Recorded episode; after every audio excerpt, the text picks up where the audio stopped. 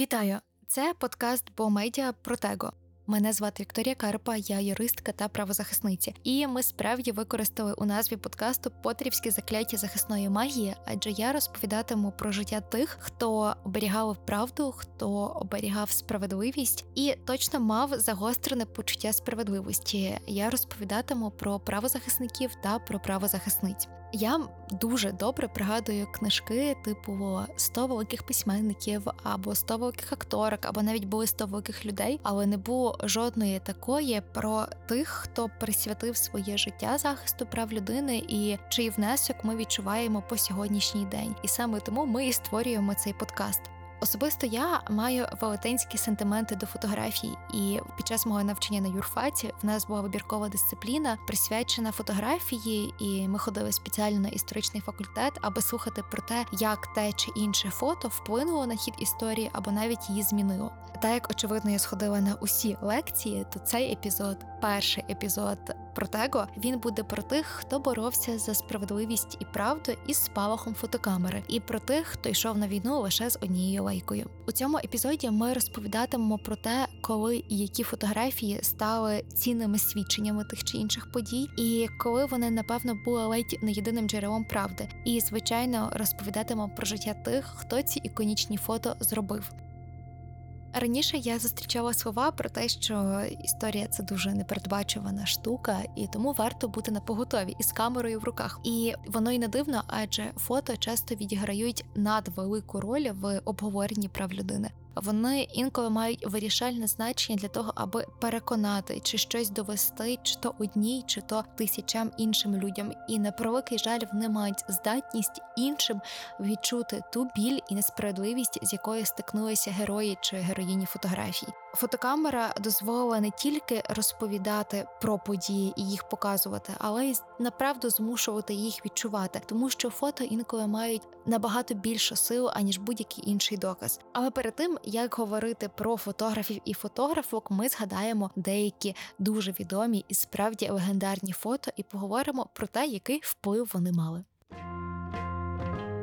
Напевно, досить специфічно буде розповідати про фото, їх не демонструючи, але я дуже сподіваюся, що опісля ви загуглите і побачите їх, якщо не бачили до цього. Оскільки перше фото, про яке я розповідатиму насправді надзвичайної краси, це фото, яке називається Афганська дівчинка. Воно було зроблене під час афганської війни у пакистанському таборі для біженців та біженок, і цьому фото вдалося стати символом афганського конфлікту і, взагалі, продемонструвати проблеми біженців та біженок для західного світу. Можна знайти дуже багато заголовків медіа про те, що це фото є символом Афганістану навіть для усього заходу. На фото зображена дівчинка надзвичайної вроди, зокрема, її звати Шарбат Гуа. І чому це фото також мало вплив? Тому що на знак її визнання свого часу National Geographic, на обкладинці якого саме це фото і було, заснував фонд афганських дівчат. Це благодійна організація, яка ставила собі за мету навчати афганських дівчат і молодих жінок. Але згодом, близько 2008 року, фонд вирішив розширити свою сферу діяльності і змінив назву на афганський дитячий фонд аби також допомагати і охопити хлопчиків. Свого часу це фото зробив журналіст Стів Макарі, і як я вже зазначала, воно потрапило на обкладинку National Geographic. Це фото називають одним із найвідоміших в історії. Цю обкладинку називають однією із найкращих. Дівчинку, зокрема, називають афганською монолізою. Якщо глянути на це фото, стає дуже зрозуміло, чому. І якраз про героїню цього фото є дуже багато цікавих історій. Оскільки, коли Макарі зробив це фото, він не записав, хто ця дівчинка, так він не записав її ім'я, проте її сфотографував. І лише на початку 2002 року, а фото було зроблено десь у 80-х, Ми дізналися так, ідентифікували, що це Шарбат Гуа. Макарі насправді не був байдужим до цього питання. Він зробив декілька спроб віднайти цю дівчинку впродовж 90-х років. І коли у 2002 році команда National Geographic спеціально вирушила в Афганістан, аби знайти її, вони дізналися, що в таборі біженців, де вона раніше перебувала, один із мешканців він знав е, Шарбат, точніше знав її брата, і зміг надіслати повідомлення до її рідного міста. Е, команда знайшла е, Гу. Їй тоді було вже близько 30 років. Е, вона проживала в віддаленому районі Афганістану, і після того як кадр було знято, вона повернулася насправді до своєї рідної країни з табору біженців. Там, якщо чесно, є дуже багато різних містичних історій про те, як люди намагалися видати себе за цю дівчинку, так за героїню фото. Але Джон Даугман згодом підтвердив, що на ній саме Гуа з допомогою розпізнавання райдушної оболонки ока. І що найцікавіше, сама Шарбат ніколи цього фото не бачила, при тому, що воно було відоме вже на той момент на весь світ і залишається до сьогодні, допоки їй команда National Geographic у 2002 році не показала його. Окрім того, що фото так воно не залишилось тільки на обкладинці ем, National Geographic того року, воно ще й спровокувало, що згодом історію самої гули було опубліковано в National Geographic, і навіть було знято документалку пошуки афганської дівчинки Search for Afghan Girl, який вийшов у 2002 році на знак її визнання. Я цього фільму не бачила, але насправді вірю, що це супер цікаво, оскільки історія життя цього фото, так і життя життєдайності його по сьогодні вражає, і те, що воно стало як мінімум причиною заснування фонду, який допомагає дівчаткам та хлопчикам з Афганістану, те, що воно змусило подивитися людей на конфлікт в Афганістані зовсім з іншого боку, і те, що ми дізналися, хто така його героїня, Шарбат Гула, направду дуже вражає. Інше фото це фото невідомий бунтар. Англійською воно ще називається як Tankman. і це супер відома світлина Джефа Віднера. Вона була зроблена в червні 1989 року. кажуть, що шостого поверху готелю Пекін під час студентських заворушень у Китаї. Кадр дуже простий і, напевно, тим він і дуже сильний, оскільки зображує простого китайського хлопця із сумками, що протистоїть, мені видається, на пішохідному переході танкам, і ем, він один, так а позаду нього мені видається попереду, точніше нього близько чотирьох танків. Це фото свого часу воно облетіло весь світ, адже стало символом того, що згодом назвуть протестом проти тиранії. Ну а якщо ще простіше, це фото в принципі вважається символом протесту. Що цікаво, у квітні 98-го року американський журнал Time включив невідомого бунтаря героя цієї фотографії до списку ста найвпливіших людей ХХ століття. Ми достеменно так і не знаємо, хто насправді зображений на фото, і є лише одна із версій, що на фото 19-річний китайський студент Ван Вейлінь. Але чи це так? Ми відповіді на це так і не маємо по сьогоднішній день. Невідомий бунтар це символ протесту. Але інша фотографія, яка теж стала символічною, але вже в контексті Великої депресії, це фотографія мати переселенка Доротеї Ланж. Це фото було зроблене поблизу табору трудових мігрантів та мігранток під Ніпомо, це Каліфорнія. І на ній зображено на цій світлині 32-річну Флоренс Томпсон з трьома дітьми. Перше це фото було опубліковане в газеті Сан-Франциско Ньюз разом із статтею про голод у таборі Ніпомо. Що взагалі відбувалося е, ще приблизно весною у 1936 році, неподалік Ніпомо е, в Каліфорнії, Доротея Ланж зробила знімок, який став, як я вже казала, символом великої депресії. Томпсон, яка зображена на кадрі з дітьми. Вона її уособлює, уособлює економічну кризу, яка тоді відбувалася в Америці, і якраз в цей період свого життя Томпсон вона разом із своїм чоловіком і сімома дітьми подорожувала по країні в пошуках кращого життя. І під час першої зустрічі із нею ланш фотографку вразило найбільше обличчя цієї жінки, і те наскільки труднощі залишили на ньому свої сліди, але ж в той час і абсолютно не позбавило її гордості і сили боротися далі. Тому дуже часто в медіа ми також зустрічаємо опис про те, що це фото воно уособлює горду країну, яка не здається і бореться, незважаючи на дуже важкі і насправді дуже бентежні часи, особливо тоді для Америки. Доротея Ланч вона взагалі цікавилася соціальними питаннями. Вона була дуже небайдужа до, до всього цього, наскільки це можливо, і вона навіть збирала свідчення, так як люди переживають економічну економічну кризу, наскільки тяжко вона їм дається, і серед усіх зібраних нею свідчень і зроблених фото мати мігрантка залишалася завжди її улюбленою фотографією. Напевно, через те, що вона стала символічною для всієї епохи ось цих соціальних негараздів Америки та їх подолання. Всі фото, про які я говорила, вони були зроблені в другій половині ХХ століття. Але як щодо початку ХХ століття, коли фото, як і камера, це було швидше рідкістю. А я буду говорити про Арміна Вегнера. Це німецький медик, це лейтенант, який проти наказу свого часу провів дуже багато часу у вірменських таборах для біженців і зробив дуже цінні насправді навіть ексклюзивні кадри геноциду вірмен у 1915 році.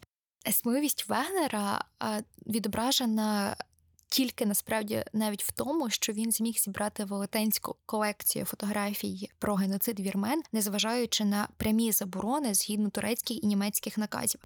Його ось ця колекція вона містить чи не єдине основне джерело зображень геноциду вірмен, і по суті він постійно ризикував своїм життям, ховаючи за поясом негативи, зібраних і зроблених ним фотографій, аби їх не віднайшли. Ці фото стали культовими, і в своєму щоденнику, який він вів, він писав про те, що під страхом смерті він робив ці кадри, і що ці образи, які жахають, він змушений носити з собою завжди під своїм поясом. Одна із дуже відомих фотографій Векнера це фотографія жінки з оберемком, яка йде по ґрунтовій дорозі. І також Вегнер представив ще інші зображення. Це десятки. Він зробив такі цілі слайд-шоу лекції, які прочитав після війни, аби розповісти про геноцид вірмен, аби показати геноцид вірмен тим, хто насправді можливо в Європі на той час навіть про це не здогадувався. Інша фотографія, яка теж стосується війни, це є визначний знімок, зроблений Ніком Ут, який був фотографом Associated Press в 1972 році під час його перебування в південному В'єтнамі. І це фото називається Жах війни. Що на ньому зображено і що вдалося Ніку зафіксувати в той момент, коли він робив фото, відбувався вибух чотирьох бомб, які південно-в'єтнамський літак випадково скинув на своїх ж власних людей на цивільних в одному із селі, і Ніку вдалося сфотографувати групу дуже переляканих дітей і солдат, які слідують за ними. І в центрі кадру, можливо, зараз ви впізнаєте про яке фото йде мова. Оголена дівчинка, її звати Фан Хі Кім Фук. На момент атаки їй було 9 років, і коли вона саме втікала внаслідок авіаудару, на ній загорівся одяг, тому вона його швидко скинула. Фотограф не просто зробив фотографію, нік ще відвіз дітей до лікарні, і Фук вона впевнена так по сьогоднішній день, що саме фотограф і в якомусь сенсі фотографія врятувала її життя. За цю світлину свого часу у 1973 році Нікут отримав Путліцівську премію і став переможцем конкурсу World Press Photo. Цікаво і важливо, що зображена на фото дівчинка так фан Тхі Кім Фук, вона спершу розповідала, що страшно ненавиділа цю фотографію, і це насправді абсолютно логічно, оскільки вона була зображена ній оголеною. Вона говорила про те, що їй соромно, що її такою бачить. Вона відчувала насправді не в якомусь сенсі потворність, враховуючи так, в яких умовах фото було зроблено. Але це фото мало надзвичайно просто капець, який великий вплив на ставлення американців та американок до війни. І в 90-х аж Фук вона переїхала до Канади, і теж про вплив і подій, і про вплив фотографії вона заснувала свій фонд благодійний Kim Foundation International, який допомагає всім дітям, які постраждали від війни. Тому історія дійсно непередбачувана, і коли вона стукає у двері, дуже добре, що були ті, хто опинилися в той момент із камерою в руках. Зокрема, Андрій Картє Бресон він писав, що ви думаєте, що фото створюється камерою, а ви помиляєтеся, вони створюються очима, серцем та головою. І саме тому час розповісти про тих, чиїм серцем, головою та очима ці фото створювалися. Знаєте пісню Альджи Таро? Одним словом, ми погуглили і вияснилося, що правильно Альджей. Окей, отже, аби був єдиний смішний момент у цьому подкасті, ми це залишаємо. І якщо ви не чули пісню Аль Джей Таро, то я просто страшно сильна, як і вся команда, бо медіа рекомендуємо. І проблема не тільки з вимовою бенду, проблема ще в тому, що коли я вперше її почула, я була впевнена, що це якось зв'язано з картами Таро. Але якщо вслухатися в текст, то ми почуємо перші ж слова про індокитай і прізвище Капа, оскільки ця пісня не про карти, вона про двох легендарних людей, про двох легенд воєнної фотожурналістики, про Роберта Капу і Герду Таро, якраз про тих, хто коли йшов на війну брали з собою лише лайку. Фото цих двох людей зробили велетенський внесок у галузь воєнної фотографії, незважаючи на те, що їхня кар'єра була дуже коротка і в чомусь дуже трагічна, але ще й зокрема романтична. Але про це згодом я скажу про один великий нюанс, що раніше, ну а це до прикладу, той самий початок ХХ століття, фото були постановочними. Наприклад, одна із дуже відомих воєнних, так нібито фотографій, вона демонструє на передньому плані е, солдата, героя який падає, притискає руку до горла. І ця фотографія вона має на меті насправді переконувати солдат вдягати протигази, оскільки мова йшла про вплив газу на основі хлору і наскільки він може бути шкідливим. Фотографії такого роду мали за мету показати новобранцям краще ніж будь-яка лекція, що з ними буде у разі непокору вдягти протигаз, так незважаючи на те, якими протигази могли би бути незручними. І коли ми бачимо це фото, нам може видатись, що воно зроблене в реальності, але насправді це постановочне фото, і такими були більшість тоді. І що відрізняє Роберта Капу і Герду Теро, те, що вони абсолютно переосмислили воєнну фотожурналістику, і вони першими почали робити фото з воєнних окопів, що на той час дійсно було прецедентним. Є такі відомі слова Роберта Капа: якщо ваші фотографії недостатньо хороші, отже, ви е, недостатньо близько. Отже, хто ж такі Роберт Капа і Герда Таро? Герда вона була німецькою фотожурналісткою. Сьогодні ми знаємо її як першу жінку в історії, яка зробила фото під час бою, і на жаль, яка загинула так під час бою, під час репортажу в на фронті. Це було в Іспанії, і вона саме та, хто зробила одні із найбільш пам'ятних світлин громадянської війни в Іспанії. Справжнє її ім'я Герда, але ось прізвище не Таро, а Погорилля. Вона була народжена в сім'ї е, єврейських іммігрантів з Галичини. Тому в якомусь сенсі ми дуже близькі, так із Гердою Таро. Вона коли фотографувала, ставила собі на меті зробити не просто кадри, так а привернути увагу до дуже тяжкого становища цивільних і солдат які борються за свободу. Роберт Капаш, його справжнє ім'я Андре Фрідман. Він теж був єврейського походження, фоторепортером, який народився в Угорщині. Сьогодні історія його знає як того, хто по суті є першим і родоначальником воєнної фотографії і фотожурналістика як такої. Джон Стейнбек, е, письменник, так він говорив, що йому видається, е, що Роберт Капа зміг довести і знову що, що фотоапарат це зовсім не холодний металевий пристрій, як і ручка для письма. Камера є тим, хто нею знімає. Вона продовження його розуму і душі. І так насправді було і з Робертом, і з Гердою. Якщо коротко про те, якими були життя їх обох, то скажу, що Капа він народився в Угорщині і практично все своє життя він скитався по світу із паспортом біженця. По суті, 17 років він робив тільки те, що переміщався з одного готелю до іншого готелю, із однієї зони бойових дій до іншої зони бойових дій. Е, народився він у 1913-му в дуже бентежні часи, і, до речі, він мав е,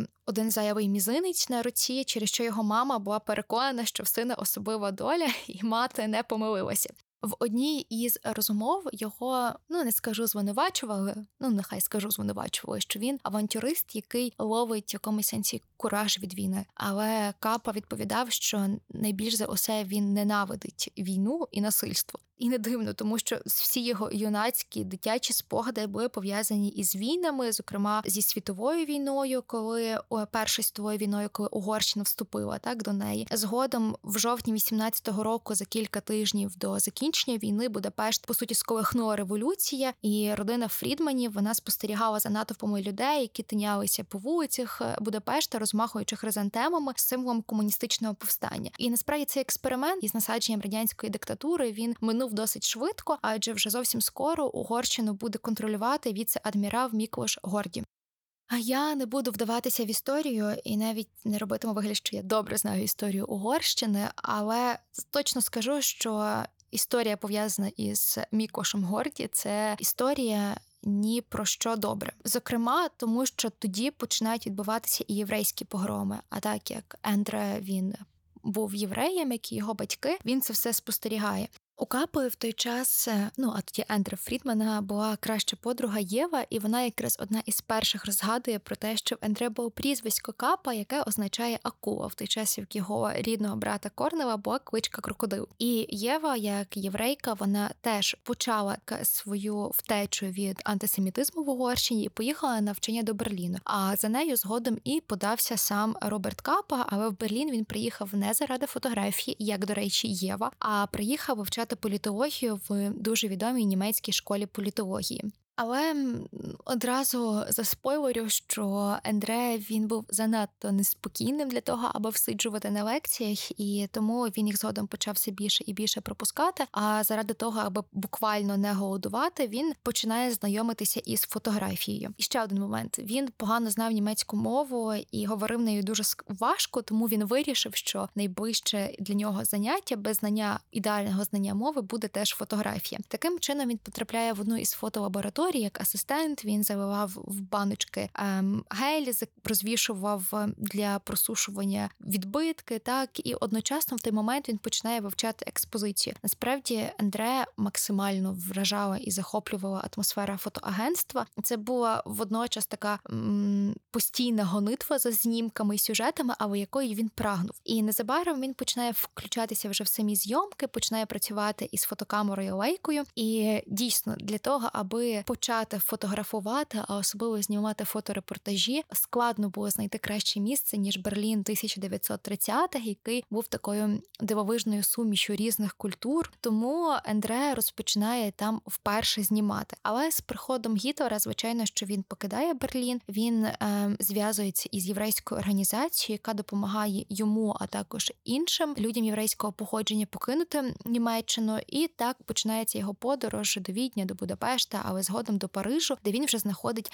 свій своє місце, так і розпочинає там свою кар'єру. В Парижі він жив надзвичайно бідно. Е, тиждень його фотокамера проводила в руках е, самого Фрідмана. А ще три тижні вона проводила у ломбарді. І там він вперше фотографуючи, зустрічає Рут Серф, свою майбутню подругу, емігрантку з Швейцарії, е, яку одного разу він просить попозувати як модель в одному із парків. І сама Рут згадує, що він сказав, що шукає модель. І я погодилася на цю фотосесію, але вона боялася з незнайомцем залишатися наодинці, тому взяла із собою свою сусідку по квартирі Герду Погорєлі, таку дуже енергійну руду дівчину з короткою стрижкою, і в яку звичайно закохається Роберт Капа і їхнє життя, яке їхнє їхнє фотомистецтво об'єднаються. Герда вона теж втікала від фашизму. Як я вже згадувала, вона народилася в скромній сім'ї іммігрантів з Галичини, але тим не менш вона отримала аристократичну освіту. Правді її життя було супер цікаве. Вона була тією, хто поширював антифашистські листівки, і та, хто розклеювала їх, і та, яку ледь нацисти не заарештували за підозрою в причетності до більшовицької змови проти Гітлера. Але вона переконала слідчих, що вона дурна молода жінка, яка нічого не розуміється, ні в чому її відпустили, і таким чином вона опинилася в Парижі.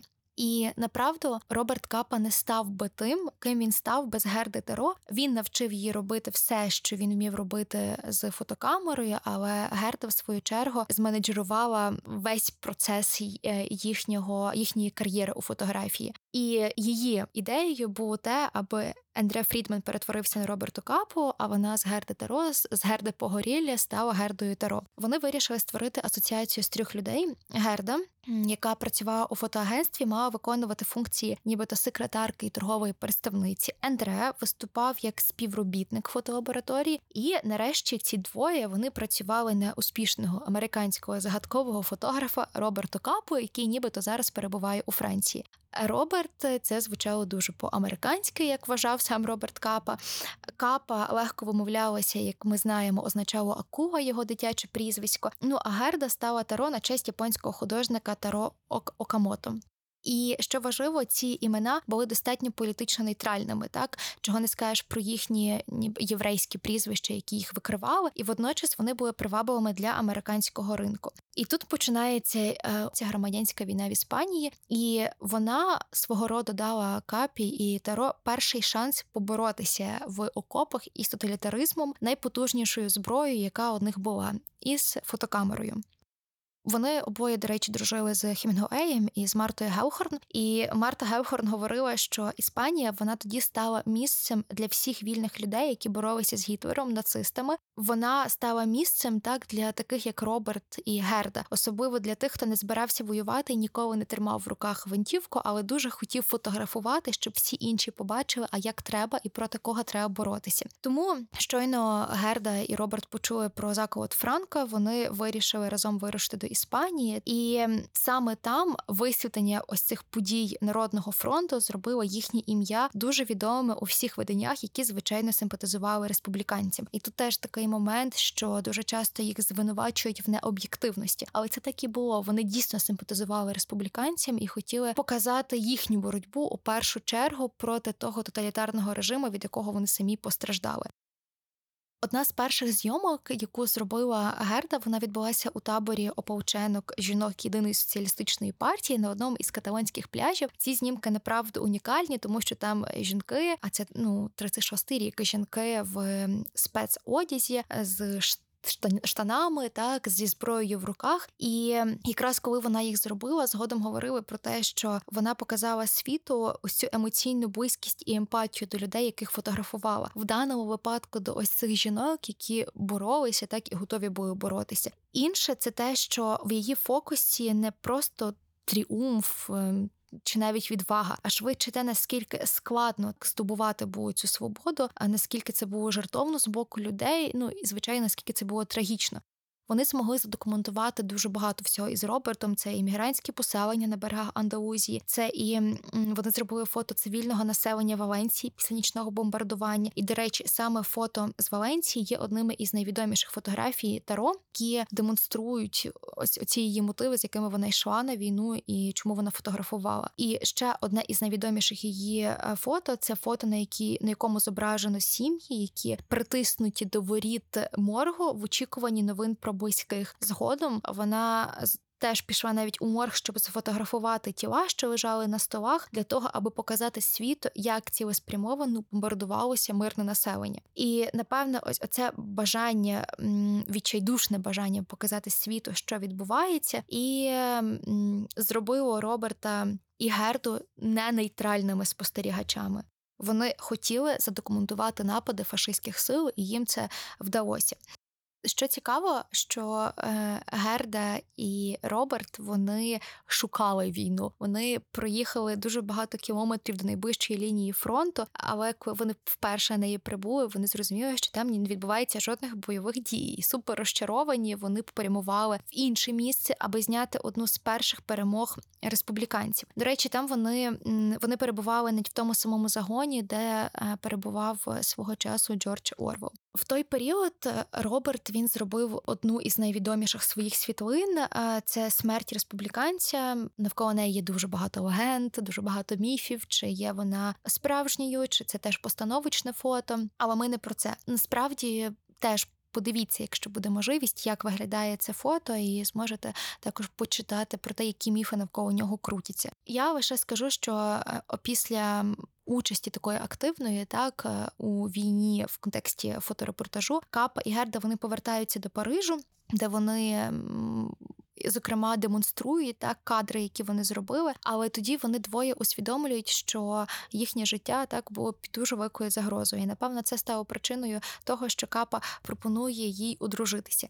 І що стурбувало Роберта, звичайно, і навіть здивувало, вона йому відмовляє. І одна з причин була в тому, що е, під час поїздки тієї самої Іспанії вона зробила десятки чудових фотографій, але жодна із них не з'явилася під її власним іменем. Зазвичай, навіть якщо ім'я згадувалося, це було Капа і Таро. І вона зрозуміла, що вона більше не хоче так, вона хоче просувати власне ім'я і.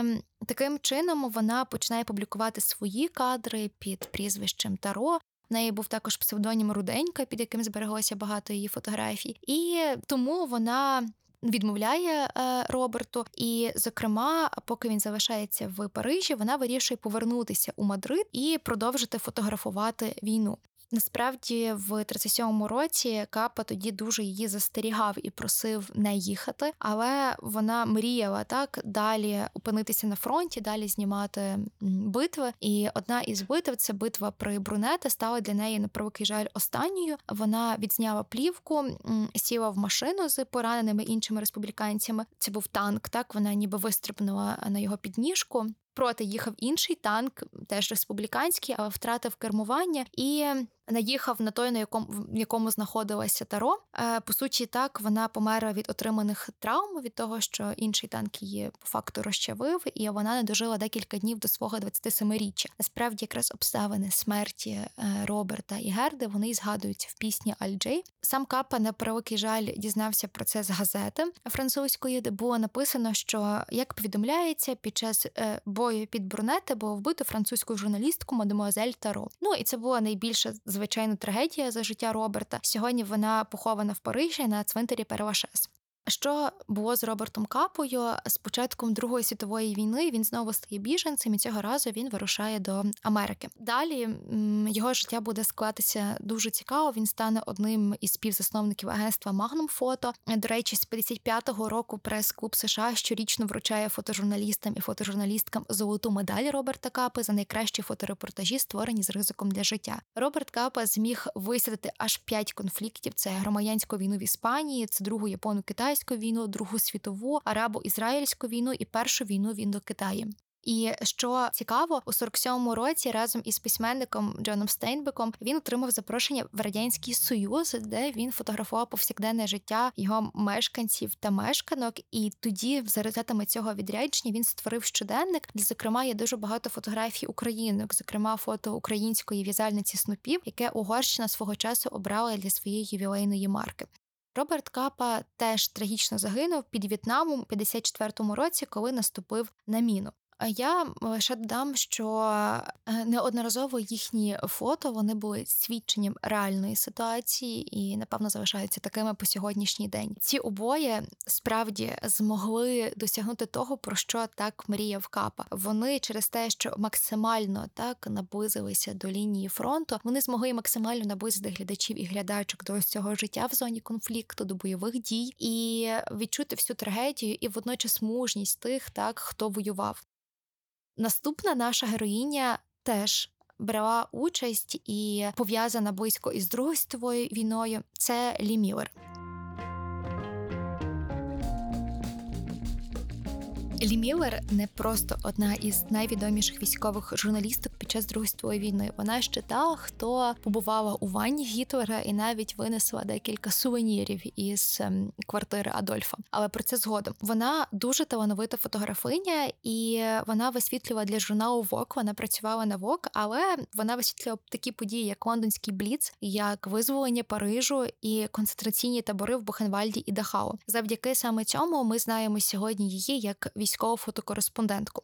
Але окрім цього, насправді вона була ще фотомоделлю з обкладинки Вок, і її життя теж невимовно цікаве. Я вже казала, вона була тією, якій вдалося зняти звільнення концентраційного табору Дахау. І коли вона відсилала ці фото у США, вони всі були з єдиною позначкою. Будь ласка, повірте мені, це правда. Окрім цього, часто в її кадр також і потрапляли жіночі долі. Якщо говорити про її долю, то вона, окрім того, що цікава, так ще й дуже складна. Народилася вона в передмісті Нью-Йорку. Її батько теж страшно обожнював фотографію, і біографи, біографині стверджують, що саме він так по суті прищепив доньці цю любов до фотомистецтва. Але Міллер, вона також має дуже болючу історію. Вона була зґвалтована другом сім'ї, і батько за допомогою фотографії хотів допомогти доньці по суті подавати травму. Він фотографував її, зокрема, оголеною, і м, не знаю, чи йому вдалося, але ми знаємо точно, що саме це і стало причиною її майбутньої майбутньої кар'єри як фотомоделі.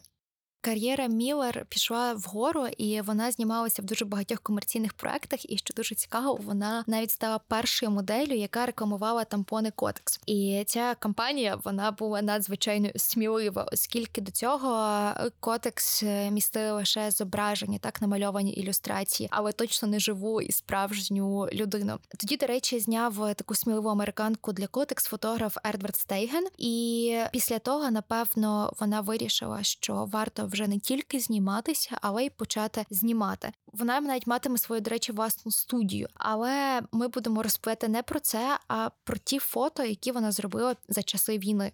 Зокрема, за часи війни Лімівер зробила дуже чимало важливих фото робітниць, фабрик, ферм, військових е, медсестер у шпиталях. Саме вона була однією із тих, хто знімали нічні бомбардування Лондона, і в 43-му році вона стає нарешті акредитованою військовою кореспонденткою ВОК. У 1944-му вона об'єднується з фотокореспондентом від Life Девідом Шерманом, і вони, до речі, йшли за 83-ю піхотною дивізією армії США, коли та просувалася лінією фронту. І саме до речі, її знімки, як стверджують, стали одними із перших свідчень голокосту. Тодішній її репортаж він отримав назву Нацистський урожай в 45-му році, 30 квітня. Думаю, ця дата багатьом знайома. Це є день самогубства Гітлера, і саме в цей день вони документували його квартиру і зробили фотографії. Зробили фотографії у його ванні. Фото Міллер у ванні Гітлер одне із найвідоміших. І мова йде не лише про саму Лі Міллер у ванні Гітлера, але також і про те, що поперед ванни лежить чисто білий килим.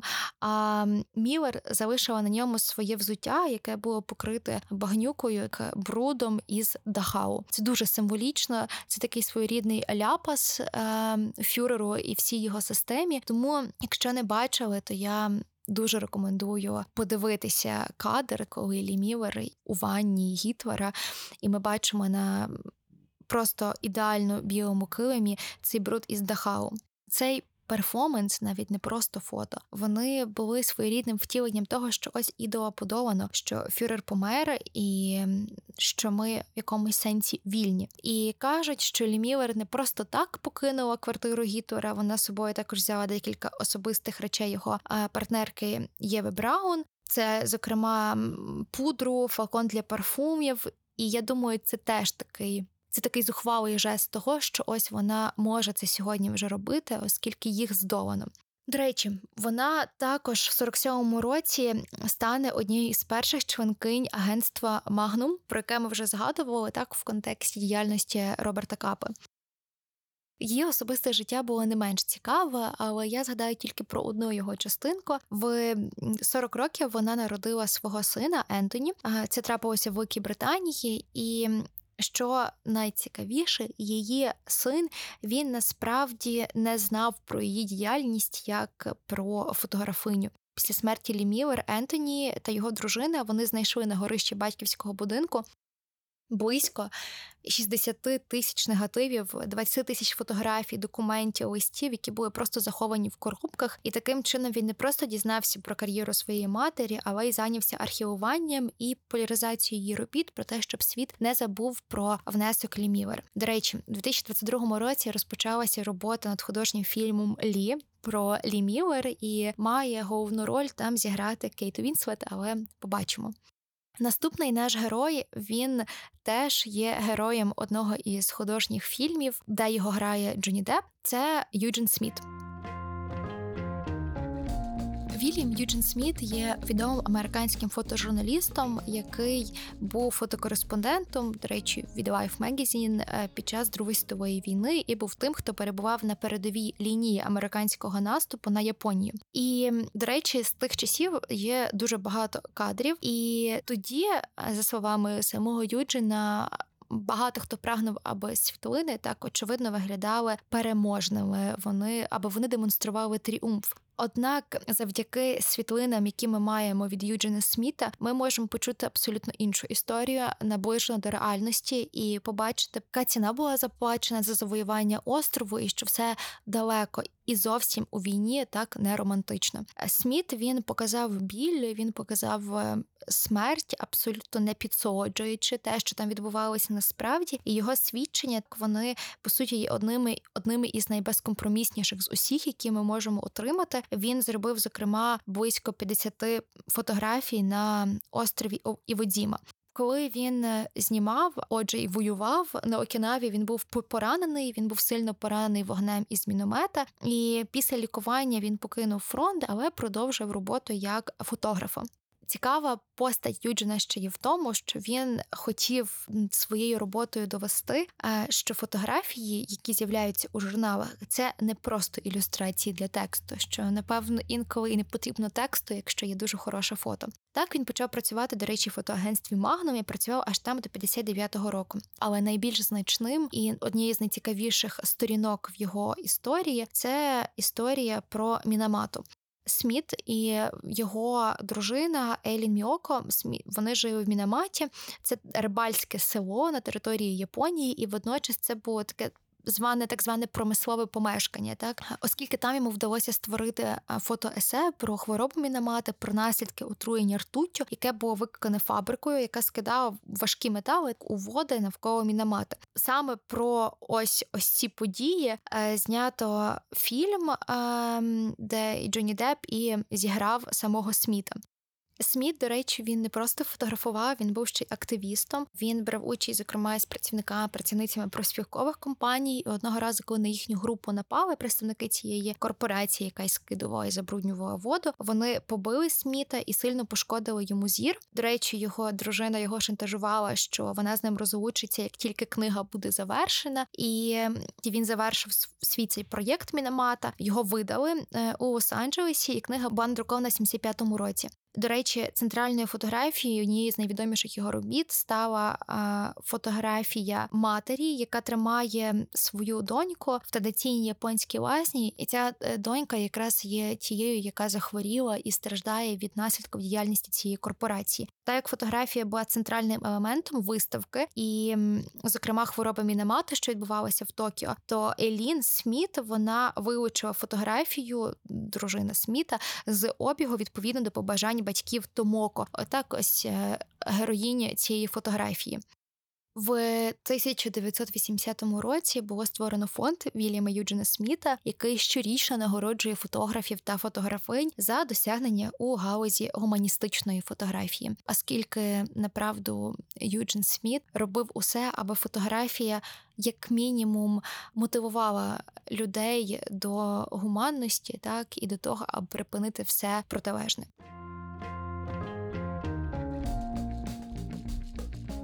Щодо досягнень у галузі фотографії на початку жовтня цього року, 2022-го, у Франції вручили щорічну премію для військових фотокореспондентів. Її здобули українські фотографи. Це Мстислав Чернов та Євген Малолетка. А репортажі яких з розбомбаного Маріуполя направду облетіли весь світ. Це українські фотожурналісти, які до останнього перебували в Маріуполі та висвітлювали, що там відбувається. І, наприклад, Євген Малолетка став останнім журналістом, який виїхав з Маріуполя. Це сталося 15 березня. До речі, а Мстислав Чернов він зробив е, дуже пронизливі кадри із пологового будинку у березні в Маріуполі. Сьогодні ми знаємо десятки сотні імен фотографів та фотографинь, зокрема тих, хто сьогодні знімає війну в Україні. Я згадаю лише декілька із них. Е, у деяких українців та українок, які займаються фотокореспонденцією, є дуже багатий досвід знімання конфліктів в інших регіонах, яких публікували і Time, і The New York Times, і Guardian, і так далі. До речі, серед них є Єфрем Лукацький, і я колись читала з ним інтерв'ю, чудове інтерв'ю, тому що там він говорив про таку болючу насправді складову роботи фотографів та фотографок, коли ти часто напевно не можеш врятувати людей. Ти не можеш їм допомогти, ти не можеш їх забезпечити всім необхідним. А все, що ти можеш, це їх сфотографувати і в такий спосіб розказати світові про них. Напевно, знаєте про Макса Левіна, який є дуже відомим фотокореспондентом, документальним фотографом, який співпрацював з десятками українських та міжнародних змі. Більшість його проєктів були пов'язані із Україною. І, до речі, він говорив про те, що кожен е, фотожурналіст або фотожурналістка бажають зробити той кадр, який зможе зупинити війну. І на прокий жаль, е, Макс Левін загинув від осколкового поранення. Іншими фотографами та фотографками, які сьогодні знімають, але не мають українського походження, це є Джеймс Нахтвей. Це також е, фотографка Лінсі Одаріо, яка теж перебуває в Україні і яка фотографує The New York Times, і через яку мільйони читачів та читачок дізнаються про те, що відбувається в Україні. І я дуже радію, що цей список можна продовжувати і продовжувати. Що є стільки небайдужих фотографів та фотографинь, але не радію, що до сьогодні залишається причина для їхніх репортажів, і що вони продовжують знімати війну. Це був перший епізод подкасту Протего. Цей епізод ми записували у студії Америка Хаус Лів, за що ми безмежно вдячні. Ми зустрінемося наступного місяця. А впродовж цього читайте Бомедіа на сайті, в інстаграмі, у Фейсбуці чи в Телеграмі. Усі покликання ви знайдете в описі цього випуску. Дякую, що слухали, і наперед дякую за усі вподобайки, поширення та коментарі. Нехай Протего, як захисна магія, оберігає і вас. Також цей епізод подкасту був створений Бомедіа за підтримки міжнародної фундації виборчих систем IFES, Агентства США з міжнародного розвитку USAID, Міністерства міжнародних справ Канади та британської допомоги від уряду Великої Британії. Будь-які думки, які були викладені у цьому епізоді, належать Бомедіа і не обов'язково відображають погляди IFES, USAID, урядів США, Канади або Великої Британії.